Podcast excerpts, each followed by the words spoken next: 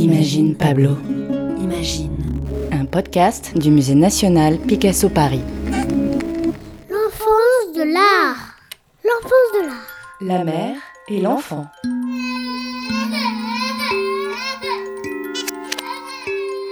Viens sur mes genoux, mon petit. Voilà.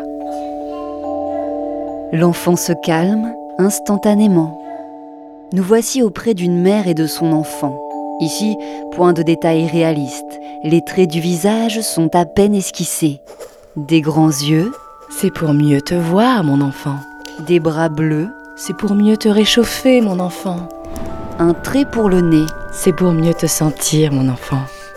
un petit rond pour la bouche. C'est pour mieux s'étonner tous ensemble. Et il y a de quoi devant cette toile. Très étrange. Existe-t-il vraiment? Sont-ils humains? Si vous approchez une vitre près de mes tableaux, il y a de la buée. Mes tableaux respirent. Mais euh, qui- qui parle? À 12 ans, je dessinais comme Raphaël. Ah, ça, c'est monsieur Pablo Picasso. Il m'a fallu une vie entière pour apprendre à dessiner comme un enfant. Des lignes simples qui nous rappellent les masques africains que Picasso commence justement à collectionner à cette période. Visage de masque fermé à l'éphémère, sans yeux, sans matière. Tête de bronze parfaite et sa patine de temps que ne souille ni phare, ni rougeur, ni ride, ni trace de larmes, ni baiser. Pour mettre ses sentiments dans la peinture, Picasso va à l'essentiel. Pour y parvenir, il s'inspire d'un art venu d'ailleurs, un art venu d'Afrique. Comment dire beaucoup en peu de lignes? Ici, des taches de bleu, d'orange, de rouge et de vert suffisent à nous montrer l'amour maternel. Cette même année, Picasso peint les prémices du cubisme avec les Demoiselles d'Avignon. Personne ne comprenait. On disait que je mettais le nez de travers, mais il fallait bien que je le mette de travers pour qu'il voie que c'était un nez. Et J'étais sûr qu'il verrait plus tard qu'il n'était pas de travers. La mère et l'enfant a été peint à cette période. On ressent cette grande métamorphose qui s'opère dans le travail de Picasso. Et on découvre la nouvelle vérité qu'il essaye de décrire. Picasso peint la nouveauté, et la nouveauté choque le regard.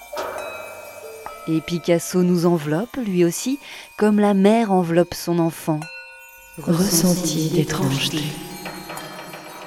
Visage de l'aube du monde. Ne t'ouvre pas comme un col tendre pour émouvoir ma chair. Je t'adore, ô beauté, de mon œil monocorde. Pourquoi peindre sans détail quand on sait aussi bien dessiner? Parce que le ressenti passe par autre chose, par l'immédiateté et la simplicité des formes.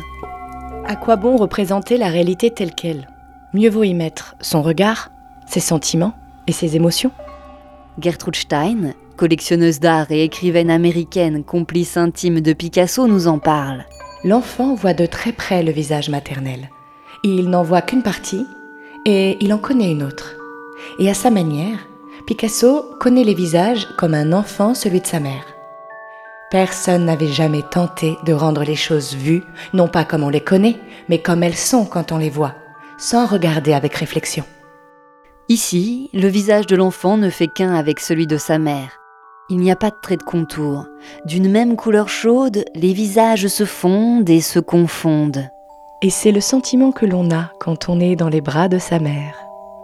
Elle dort et se repose sur la candeur du sable. Kumbatam dort.